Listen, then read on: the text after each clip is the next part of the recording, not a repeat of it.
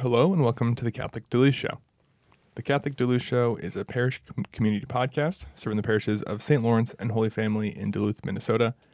Thank you for joining us today. My name is Dan Rhoda, and with me I have Father Eli Gieske and Father Anthony Craig. How are you both doing today? Something wrong. no, we're good. I'm I'm good. Yeah. I'm doing well as well. Although we too low a little bit, but I should sit up taller. We we were we were sharing a joke earlier, so it doesn't make any sense right now. But Chinese names, we'll just say that. Yeah. yeah, yeah, they're they're in a um a mood right now. So, Yeah. Yeah. um, well, good. This, this is a, a good start. Uh, so, well, Father Eli, this is uh this is the last podcast. This is the last week. Final episode for for me. Yeah. Mm-hmm. So it's been good. I've I've enjoyed it. I hope people have gotten something out of it. But yeah, it's a it's a new day coming, so Mm-hmm. might Yeah. be a new a new life to this thing. So Yeah. but no, it's it's it's been it's been great. And uh, I guess while I'm saying these kinds of things, I could I'll just say if if I don't see you all this weekend or whenever, I'll see you at some point. But uh, it's been a blessing to be here in the assignment, and uh, I trust you'll be in good hands with Father Anthony, and I'm I'm grateful for what the Lord will do in the future here. So I I look forward to watching from afar the way God's providence guides the people here. So Yeah, and then uh, Monday rolls around, and then Father Anthony's like, "I am, I am, I am the captain now," and then just takes over. yes, I am the king. You will all listen to me. no, no, he'll Can be you the, imagine if I was like yeah, that? yeah. He'll be the good shepherd. Yeah. Yeah, that's it though. It's a hierarchy of service in the church, right? Mhm. I mean, you know, you, you appear bigger to other people, but you're really not. you know, my life is not my own is really true. You Yeah. know, it's it's given to others, and that's the way our Lord wanted His kingdom. Um, and Yeah. He is the true King, right? I mean, but I'll take care of them, Father Eli. I will. I'll do everything I can. I know you That's a cool quote from St. Thomas Aquinas, you know, dare to do all that you can. Like, whoa. Mm. That sounds exhausting, but okay. Yeah, mm, that's good. Um, well, yeah, we have, you know, I mean, there's a lot going on, but there's not a lot of new things going on. It's Right. kind of we're kind of in the middle of Lent. What Mhm. was this past weekend? Was the the midway point. the the the midway, That's- right? I think that's Laetare and Gaudete. They both are the midway Yeah. point of those seasons. Yeah. Yeah.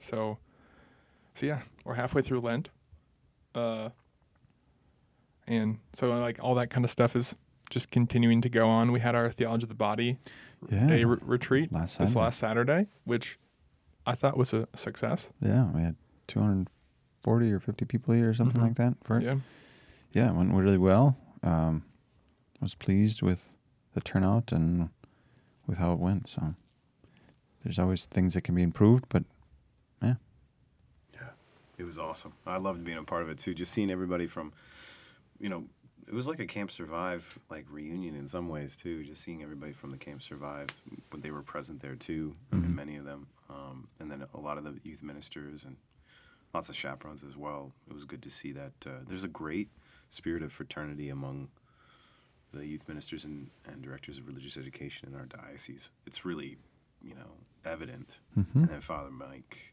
uh, Schmitz and Nick Davidson do such a wonderful job of presenting theology of the body to young people Mhm. that it's palatable for them, but at, at the same time challenging. you Yeah. know. Yeah. Some of the stories blew me w- away. I was like, "Whoa! I need to gulp for a moment here." yeah, yeah, yeah, and yeah, it was good, and I've, you know, I've heard a lot of that before from them in different ways, but there's just something about like, I think every time you hear it, you're just like, oh, like that strikes a chord, that strikes a chord, and it's like, oh, that, that's a good challenge, and Mhm. It's like, oh, we like, like yeah, there's a you know a big component of it that is especially with high schoolers, and most of the time that it's probably talked about theology of the body. It's kind of directed towards purity and chastity and um, the what role sex has in our humanity, but there's another part of just like, yeah, just like, just speaks into our humanity, Mm-hmm.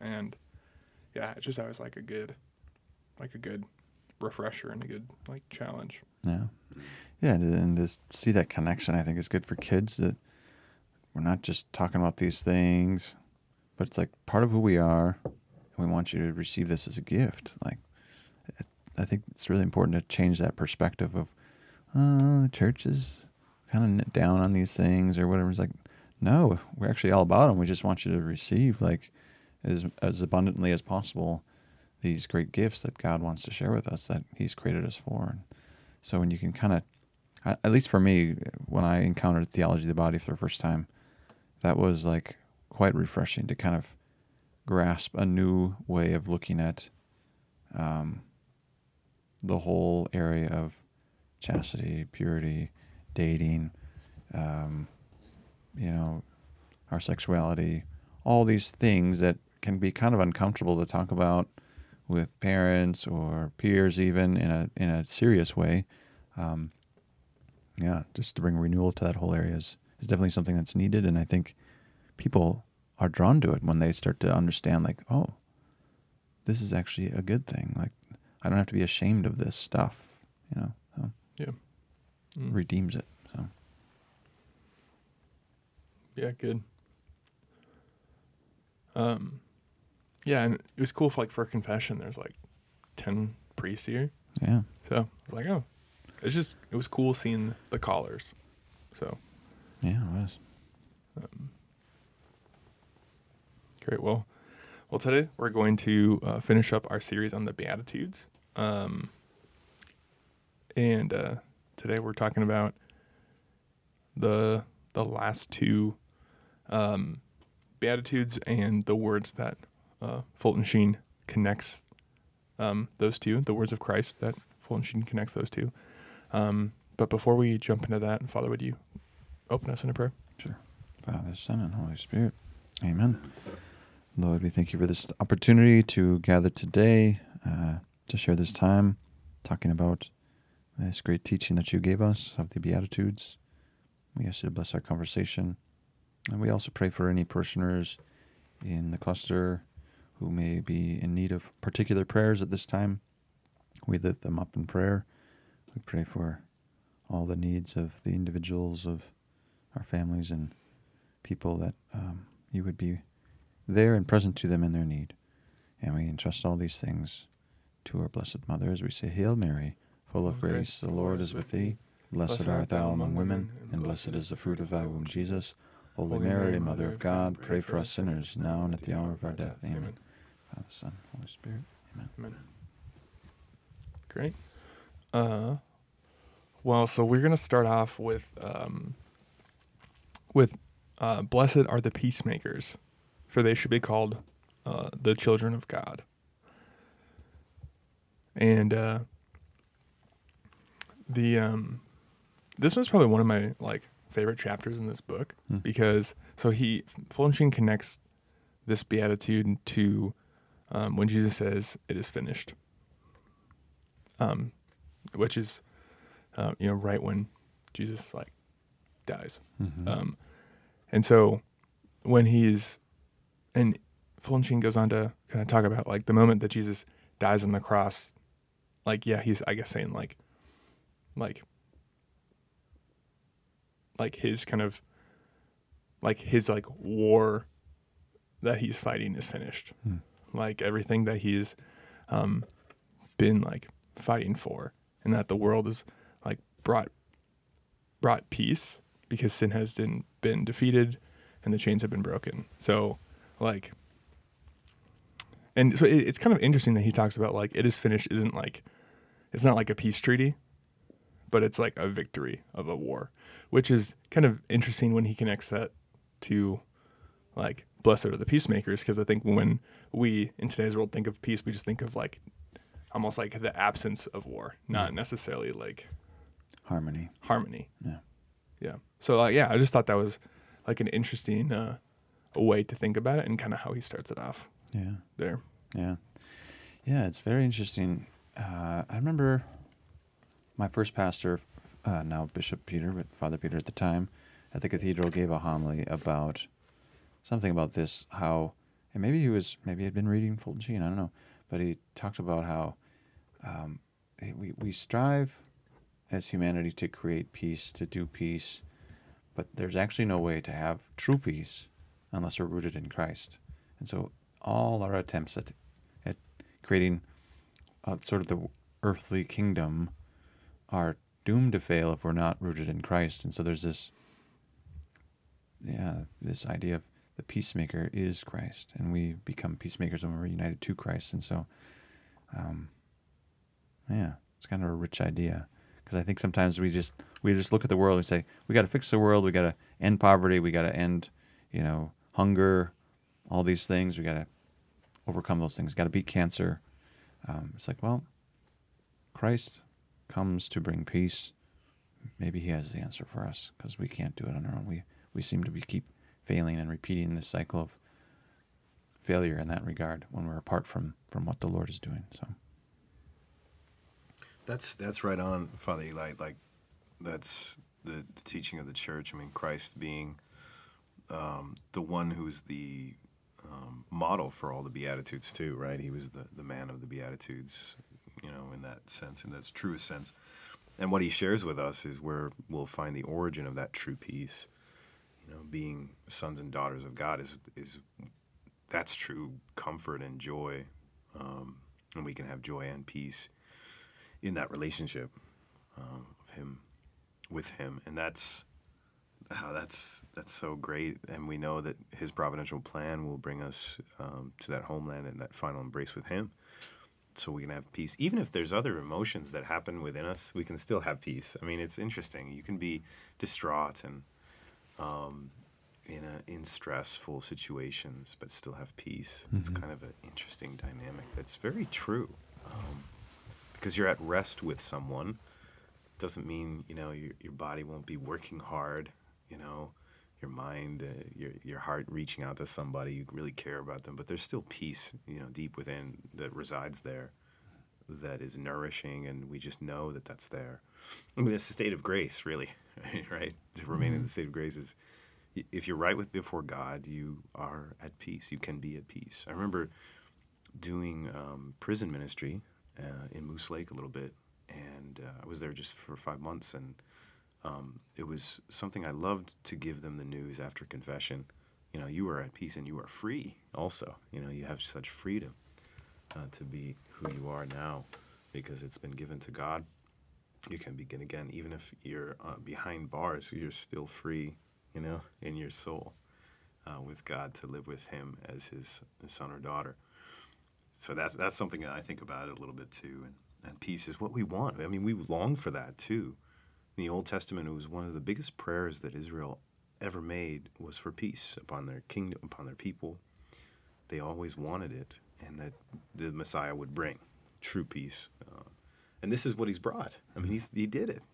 you know? um, and he's given it to us. He's shared it, but not as the world gives. I mean, he says that too. Um, not as the world gives it, but uh, do I give it to you?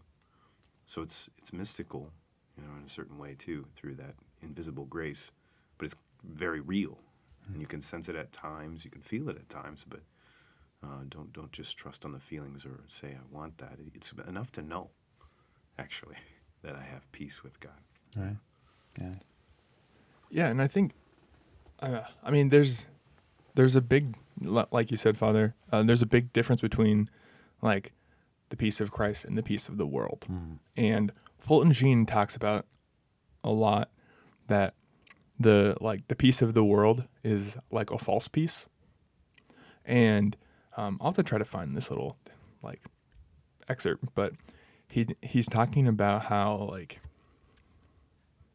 how the world and especially like when Jesus was being crucified that uh that all the chief priests and everything they were calling for peace. They were they were calling for like a worldly peace which was basically just like stop like stop fighting this war to a certain extent of like stop like just come down from the cross. Just just stop. Um I'm gonna I'm, I'm gonna just gonna find it because it is like it, it was just very powerful um, when he's just thinking about like like Yeah, why does it have to be this way? And yeah and and how and how like jesus says like you know i did not come to bring peace but the sword. And so like that kind of kind of like contradicts it a little bit but but in only in within like the lens of the world right so so yeah so bishop uh, bishop um, sheen talks about how like did not the very ones who put him to death ask him to make terms with them did they not shout up to the throne come down from the cross and we will believe in other words come down and we will make make a false peace. You are too insistent in the rights of your heavenly Father. You are too uncompromising about sin. You are too intolerant about your divinity. Can you not see that your claim to be the Son of God and Redeemer of the world is upsetting the world? Did you not hear one of the judges say to you last night, "One man must die for for the nation to keep peace"? Come down, and we will have peace. Mm-hmm. That's so striking. I mean, in our current context, how many issues or things do we as Catholics find ourselves at conflict with the world? Like, kind of these things like, make peace with us. We want you. We want you to be in harmony with us, and that means you have to let go of all these Catholic things, these Catholic beliefs. Like, they're not in harmony with with us, and if you want peace, you got to let all that go. And here we are standing in that place and saying, we can't. This, we have no choice but to reject the peace of the world that you're offering to us, and um, because it's, as you say, it's a false peace. It's not rooted in Christ, not rooted in truth, not rooted in our, our very selves as human beings, and so um, we find ourselves at times struggling with that and trying to figure out because we've all had the experience of, gosh, I really would be, I really would like to have worldly peace with this person, like you know, when I have a, when when we as priests have conversations with parishioners who are upset about something we've said or done, um, at times it, it is a teaching of the church that they're really combating against or frustrated with, and um, it is tempting in those moments to be like, well, forget this, just do whatever you like. I don't want to. I don't want to have an argument with you. I don't want to try to convince you. You're obviously not wanting to be convinced. In, in those moments, we can be uh, sort of like, ah, this is is this worth it? But it's always worth it. It's always worth it to remain in the truth. And uh, in moments we we might falter, but um, yeah, I think of. I mean, it's a beautiful image of thinking of kind of what you read there from Fulton Sheen of Christ was making peace, even though in the moment it seemed very contentious. So. And he goes on to say a little bit later that like peace for us means right conscience. Hmm. Which, Hmm. you know, I guess I never really thought of it like that before. Um and I think you can kind of hear that a little bit from the world sometimes because like like like at times people will say like like I need to like if somebody has done a, a wrong they're like I need to like make peace and almost like I need to like do right by my conscience to like make up for this. So I, I think there's to a certain extent there's part of the like that truth that is in like in the world. Hmm. But um Yeah. but yeah, just this idea of like, yeah, we can't like we can't make a like a false peace because like I'm, I'm sure we probably all have done that at some point, Right. made you know made a false peace or compromised on something, and then just inside us like "Ah, I feel terrible, like like like I'm not at peace now. Yeah, that was you know? not a good idea. That was a bad thing. Something wrong. That's it, though. That's it. Something wrong. Ah, I should not have done that.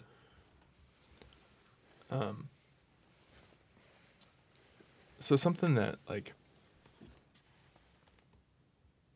Fulton Sheen goes on to say here is like is just that um, he talks about like entering into a false peace as like selling the savior for 30 pieces of silver and it was just like that's kind of what you just did Yeah. you know was and so it's like yeah i don't know it, it's like i've never thought of like these concepts in these ways before Yeah. and yeah, yeah Yeah. just like we need to be prepared to like suffer the scorn um uh, like because we are peacemakers, which, yeah, through the world's eyes, that's contradictory.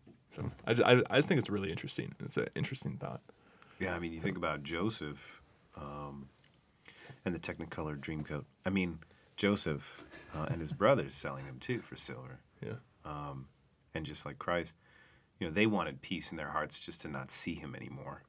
You know, they didn't want to see their brother who was the favorite and he's a dreamer. He's got all these cool things. Just, I don't want to see you anymore.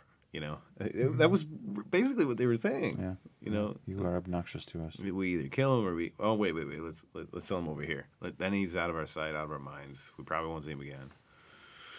And uh, they thought they had peace after that, right? Mm-hmm. But it came home to them several years later, many years later. Yeah. It always does. Yeah. It always does. Oh, it does. And so it's better to have your head on a swivel. What are we actually doing here to achieve some sort of perceived peace? So it's good to be in, in a prayerful state, like always, you know, as best we can. But like to, to keep your head on a swivel and to say, what's really going on here?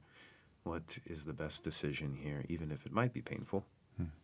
You know, maybe I'll face the pain of today um, because if I don't, there'll be greater pain later if I decide on another course of action that will bring me a momentary peace, a false peace. Mm-hmm. Yeah, and, and I think, um, I mean, part of the different thoughts of peace that come from like the worldly thought of peace and the Christian idea of peace also just comes from the way of looking at the world and how we, uh, uh, and how like Bishop Sheen kind of talks about this, and he says says that like life is not a victory, like we're not like we're not here on earth to celebrate the victory. Like this is the war. Like we're in we're currently in the war. Whereas like and that's kind of the christian way of looking at the world to a certain extent we're not we're not made for this place. This isn't this isn't our end goal. Where like the world is kind of like get rich be happy have fun because you're gonna die one day. And so it's kind of like this is the victory lap. Whereas mm-hmm. like for us it's like no this is this is the war lap you know? And then uh, and he just fulton sheen goes on to say like that like he's at this life is not a victory this life is a war and god hates peace in those who are destined for war. Which like that like when i read that i just like got pumped up and i was like yeah let's like let's go fight or something you know i don't know. Like it just like that, that was just very very motivating to me um, as a man. But um, but it just like yeah it kind of hit me in this way that um, like yeah we're we're peacemakers but not in a yeah superficial like uh not in, in a superficial way but also like I mean, that doesn't mean just like get in arguments with, with people and like yell at people and Yeah. We're neither passive in front Yeah. of a fight that needs to be fought to to remain peaceful with Christ, peaceful in our conscience, nor are we aggressive and out there trying to stir the pot and and and, and create, you know, some kind of controversy or something. Yeah. So, and i think that's probably where the other beatitudes come into with meekness and Hmm. being merciful and all this like right there complementary also Hmm. but um but yeah yeah just just this idea of like of of christian peace versus like peace of the world just think yeah it's very interesting mhm. Yeah, signed up for battle at our baptism. That's hmm that's uh, kind of the, the case. But gosh, I was looking at some things about peace in general, and Acts 10 talks about that the teachings of Christ represent the good news of peace. So even the truth to our minds in the midst of the battle can bring us interior peace um, and maintain it by staying close to those teachings and our actions and everything else. Then we can interact with the world even though the world is trying to entice us to that false peace to a sense that oh you're not in battle. Just be good to yourself. Here have some sin. You know like and yeah like, like no no no. And i'm gonna i'm gonna face the battle of that temptation because in christ i'm victorious and he's brought me peace that I, you can't give me. You know you look at the martyrs and all these people that witnessed their lives they had peace that they would die protecting in many ways. Uh, And it was part of their identity in their sonship and daughtership of, of in being in Christ. And it's just such a great encouragement to us, too, those brothers and sisters of ours. Yeah, they're great witnesses to kind of remain in the true peace that Christ gives.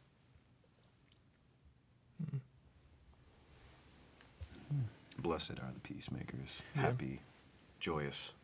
Yeah. Yeah, yeah, no, that's I that's great. And yeah, I mean that can kind of transition into the the next and last beatitude here and last word of Christ, um, which is uh, blessed are they that mourn, for they shall be comforted. And this is connected to uh, Father, into your hands I commend my spirit.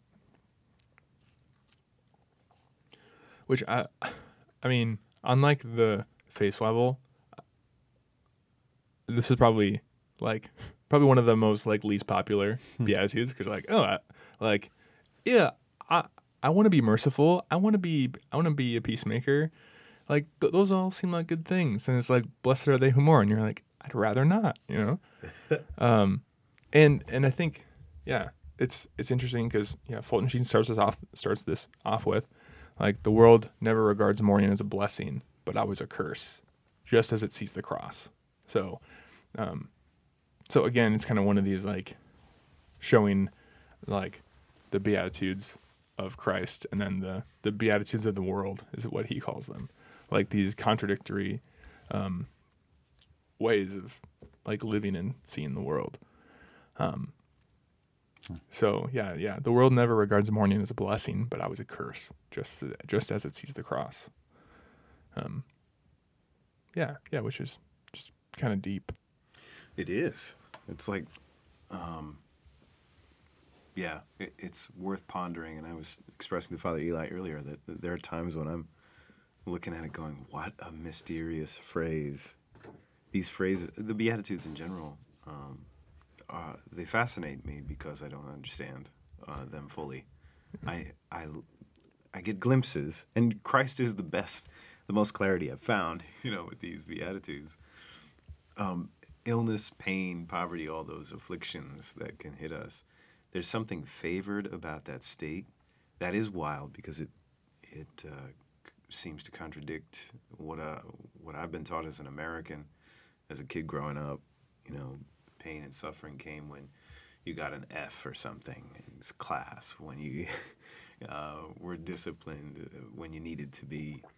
Um, these things brought pain and suffering, affliction of sorts, you know, and it was always something to be avoided by right action or getting better and all of these things. But then um, there's something favored about it because it's an offering. It can be, um, but it's still it's still wild. Blessed are those who lament. Might be another way to, Mhm. You know, somebody who's in the state of lamentations. Jeremiah, as as we look at his life, we think he's sad, but he was blessed. You know, they they even named a church after Jeremiah from the Old Testament in uh, Venice. Hmm. There's a Saint Jeremiah church. It's like really cool. They have all these Old Testament How figures. do they say it in Italian? I think it's Jeremias or Okay, something like that. I think they kept. Saint Jerome is really funny. I forget what it is, but Oh yeah, it's Hieronymus. Something. It, like- it like- sounds like Geronimo when, when you I like, first saw it, I was like, it. Okay, yeah. What? What is this? But anyway, yeah, Yeah, digress. it's true though. Yeah. But now, now, blessed are those who mourn. So I was reading a little bit. Um, Pope Benedict the Sixteenth, Pope Emeritus Benedict the Sixteenth, had this great phrase like uh, about this: "Blessed are they who mourn," and uh, he said, "Standing under the protection of God's power, secure in His love, that is true comfort." Corresponding to kind of the promise, for they shall be comforted. Blessed are those who mourn, for they will be comforted um, standing under the protection of God's power, secure in His love, that is true comfort.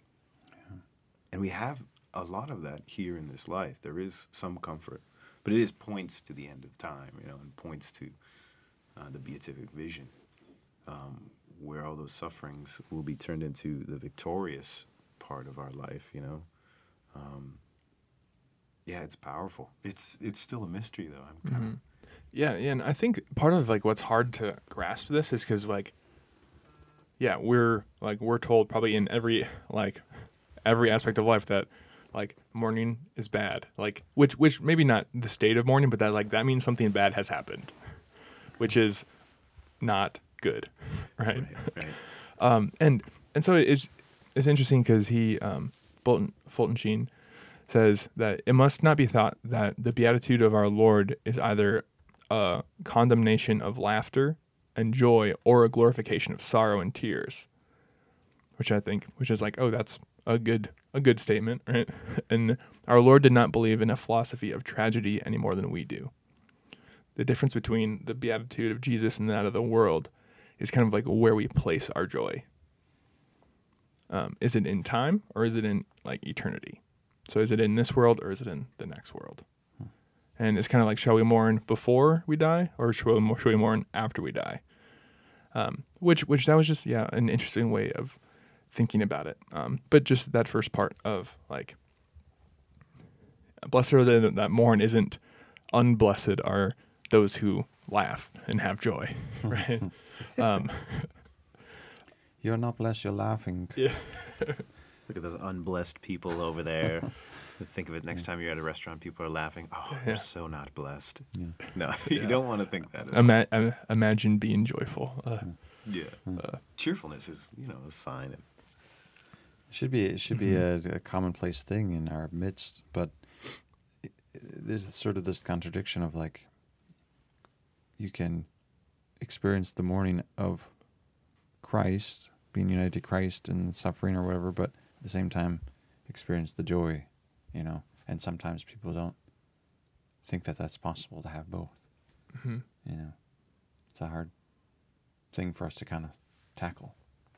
It Seems Yeah. so contradictory. It does. It even in a married couple's life, when they go through suffering, they think that either they did something wrong or things like that. If it's come upon them, the suffering that is, and you know, what happens often through those strategies is there's two possibilities. You can either grow further apart, farther apart, okay, geographically, um, or you can become more intimate because you've shared that together. You know, the sufferings and afflictions um, the mourning that we go through can be a source of growth instead of a, a source of just true sorrow, and then we um, feel lots of self pity. You know, is justified, um, but that's not that's not the case. It should be, you know, integrated into that relationship with the Lord, and mourning with Him, and we share it and we grow. Um, sometimes we don't perceive our own growth, but it can happen that way. And, and with a married couple too, they go through a great suffering or a, suffering child of theirs, and they can grow more intimate um, in their relationship with each other. Because I, I, I, I can't remember if it was Leon Bloy, I think, was the French writer that talked about there are parts of the human heart that don't exist yet, and suffering can break those parts of the of the heart open so that they can come into existence. Um, there are parts of the human heart that don't exist yet, but suffering brings them about. Um, and it's the only way sometimes for those to come about. It's really powerful because you're like, wow, that is true growth. That you know, the heart becomes bigger. You know? um, and then no one can be jealous for the the arrived state of maturity through that suffering because no, nobody be envious of it because of the way you got it because you had to suffer to receive it to to understand it. So it's actually a beautiful gift from God that no one would, would want to envy, you know, born of suffering. It's a beautiful part of his teachings, I mean, I think. Mhm. Yeah, and yeah, I think there's something that has to do with suffering and mourning that I mean, the like world hates, but I think it's also at the same time like fascinated with because like if you look at like our stories and our like popular movies, there's always it, like like it's almost become like a cliche that it's just like, oh, like orphaned person or like gone through a lot of tragedy. Like it's always like the underdog, Yeah, superheroes are always but come but from kind of some background like that, don't they? yeah, yeah, and so I like there is something to it there that I think like the world recognizes, and maybe because it's maybe more people like identify with that, like like being like like probably probably and sadly, not everyone has experienced good like good things or joy, like in a true like a true joy. But a lot of people have experienced this like the sorrows and the pains and like whether they know it or not, the cross, right? And so and so that's something that like maybe there's something there that it's like um Fulton Sheen makes this really interesting point that like in in the gospel there's no records that Jesus ever laughed but there are many records of his tears. And so one of these things that's like yeah it's like yeah you can just think look at that and be like oh well that's depressing. Like uh but at the same time that's more relatable right Yeah, yeah. Um, he showed us human emotions that uh, where we're in great need, we we know that we can find in him someone who understands, um, who we can approach with our, you know, maybe shameful parts and just be like, you know, I didn't want to share this or bring this up or go through this, but I know you understand because you've cried before. You've lost someone you love. Um, he loved Lazarus. I mean, he loved him um, and and he went through that sorrow of, of loss because also death was not in his original plan. Um, so there is something proper about the mourning that goes through that somebody goes through with meeting that suffering and tragedy. But with him, you can bear it, so it doesn't become. It's so it's not a burden. Um, if it is, it's a it's a light one. you know. Um, yeah. Yeah, there's there's so much there, you know. Christ meets us in our sufferings. I so often, my experience with people working with people, is it is in the moments when they're suffering or being having some kind of struggle that the Lord breaks into their life in a powerful way, and all of a sudden they're they're open to Him in a new way, and um, so God can use those things and does use those things so often to awaken us to the deeper meaning of this earthly pilgrimage. You know, we we take a step back from the so the worldly perspective of like everything is here and I'm just I'm all about this life, and we just start to say that doesn't fulfill me. That if this is my end, like I don't understand. I want to I want to understand it a different way, and that's what the Christian perspective offers us is that. And so so often it is through our mourning or through our sorrows that we are open again to see Christ's message and his his love for us. So, and how that changes our lives. Yeah, and like to get to a point that we can someday say, like, Father, into your hands I commend my spirit, rather than like thinking of the opposite of that, where it's like, I mean, so many people in our society are so like afraid of death and afraid of like afraid of like what's I guess what's next or like um, and and you know I think a lot of that is just because the world says like hey have fun now like you know because someday like you'll die and there's nothing after that right yeah, happiness and blessedness are just being sold to us through through advertisements constantly, selling us Mhm. this that you can achieve it here and now, And that you must. this mode. Yeah, and by having whatever, Mhm. you know, a really nice cup holder that fits. Um, whatever you know Yeah, yeah. or this coaster Yeah. Well, and it's funny too because the like this the beat this beatitude it promises comfort, which is like what we want, right? Like that's what everything, what everyone wants in this world is comfort. You know, comfort, yeah happiness, safety security Yeah. comfort yeah and it's like oh we're promised that through this beatitude, but. I, I we never even get to that because it's just like ah bah, I don't want to I don't want to have to mourn you know like Yeah. like like that seems that seems bad But even in mental health, you know, the mental health world, suppressing those tears and not, not going to them and letting them happen is unhealthy. I mean, they'll even acknowledge that. Like there's a something that happens. I don't know the chemical reactions, but when you cry, there's something uh, good that happens within you. So that, I mean, if you properly mourn, um, you move past it. If you don't, um, you de- you never get past it not until Okay. you really let those tears flow. And it happens at different times, I suppose. My mom, she was talking to somebody in the supermarket she hadn't seen in about ten or eleven years, and she was talking about, yeah, I'm just. The, the woman was saying to my mother, I'm still uh, still trying to get over my um, my mother's death and da da da. My mom asked, when did she die? And she said, 15 years ago. I was like, my mom, my mom thought it was like last week, the way she she looked, but it was like 15 years prior. I was like, I think we should move forward, but but apparently mourning had not occurred Yeah. for that to to for her to move forward. Um, so it wasn't such an intense emotional, um, you know, hangover from from all of that. But it's it's mourning can be good and it brings comfort. You know, it Mm. does.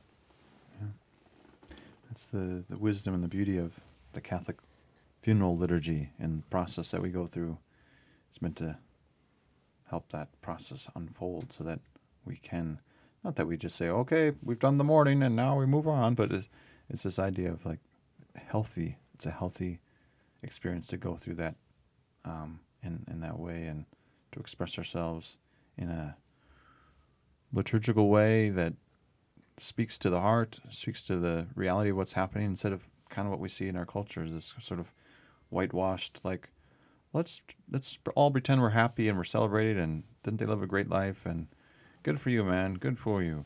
Uh, we've we've done it all and and uh, you know we try to make it into this kind of feel good thing. It's like well this person has died. It's okay to mourn. And we Mhm. need to mourn. And if we don't like you said it's going to come out in a sideways way Celebration of life. I do not like that phrase for a, for a funeral. You know, in some ways, yes, you, you cherish their life. You, and there's a sense where that's true, but uh, that's not what we call the funeral liturgy. You know, right. We're, it's the burial of a Christian soul. You know, and they deserve the dignity and the ritual that um, a life lived in such a good ma- way, hopefully, uh, deserves that dignity that we can give them. And while we we cry while we do it, that is a good thing. It's it's very healthy, and to let the tears come. And yeah, down the road, you know, it's always a process of, of mourning. It's kind of a process of of moving forward. Um, It depends on the circumstances too. You know, if it's a tragic death or this person was older and they, you know, they're in the nursing home, like there can be some, in some sense, like a release of like, okay, this person was ready, we were ready, this is a good thing for them. We're still gonna miss them, but absolutely, you know, yeah, yeah, hmm yeah. You can miss their smile, but then you know, you're mourning and you're looking for comfort one day, and with the resurrection of the dead, I mean that see them bodily is what we want. You know, again, Mhm. and to embrace them again. You know, of course, we'll be caught up in the life of the Trinity, and you know, well, look what Jesus did for me. We'll probably say a little bit more of, you know, but hmm that we want that, and so the mourning is, is also that longing there too to be with them. Yeah. Um, yeah, beautiful. It was deep. Yeah. Yeah, and I think I mean the last kind of thing that I noted when it um that Fulton Sheen said was that think not that the beatitude of mourning means the enthronement of sorrow, which is kind of what we've talked about. But then uh, for it ends in the triumphant flight into the Father's embrace.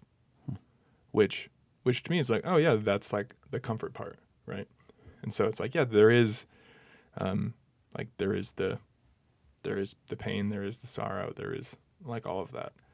But um, I mean, even just thinking of the like the imagery of like a little kid who like, you know, I don't know, stubs their toe or falls out of a tree or something. It's like yeah, like the pain happens, but then comes like the father's embrace and you know just being like, hey, it's gonna be okay, you know. So just like that, um, I feel like that's a like a good imagery for like it's like yeah the the pain happens and we feel that but that um but like without the pain the father's embrace doesn't come which I don't know, maybe that's not a perfect analogy but but uh but just like that kind of imagery I think is helpful rather than um, just like oh like this bad thing happened and now like I'm all alone and just like um kind of can be despairing at times so. Which is not what the beatitude is for right? The beatitude is probably to to make sure that there is no despair Yeah, just how how great it is when the kid feels that pain and there's a father's embrace, uh, maybe in this this life, but really pointing to the the heaven, our heavenly Father. How powerful that is for us in those moments, then too, because it was happening all the time and we never fell out of the tree or something. Um, it wouldn't mean as much. It wouldn't be as tender or as intimate um, as if we hadn't gone through that pain. You know, if we go through that pain, it's it's more tender. It's more communicating someone's presence when we're weak. You know, then we become strong. You know, in that sense, like because of someone else's presence. Um, and they can't take away our pain, but they can be there with us in it. You know, that's that makes all the difference then too. And you're much more grateful to that person who's walked with you through that pain. Yeah. Yeah, good. Good. Well, yeah, with this we can close up the the podcast. Uh, thanks, Father Anthony, for joining, and thanks, Father Eli, for for everything over the last what would have been 21 months at, by the, the the end of this. So, yeah, I know. I mean, I'm sure it's been said before, but we're all just very thankful of your time and uh, everything you've given to these parishes over the last, you know, almost two years. So, uh, yeah, yeah. So we're just thankful for your for your presence and for your service. So Well, thanks, Dan. And I'm grateful to have had this time. So, yeah, great, it's been good. good. Good. Well, um, yeah. So with that, we'll close up uh, this episode and an era of the show, and uh, and you know, next week we'll start a new era, right? That's right. Mm-hmm. So In the Mm. wake of a venerable Father Eli, in the wake of his departure, it will be an honor. And I'm not worthy. We're not worthy. Wayne's World. Dear. Great. Well, thank you everyone for listening. Thank you again, fathers, for being a part uh, of this. And uh, yeah, we will catch you all again next time.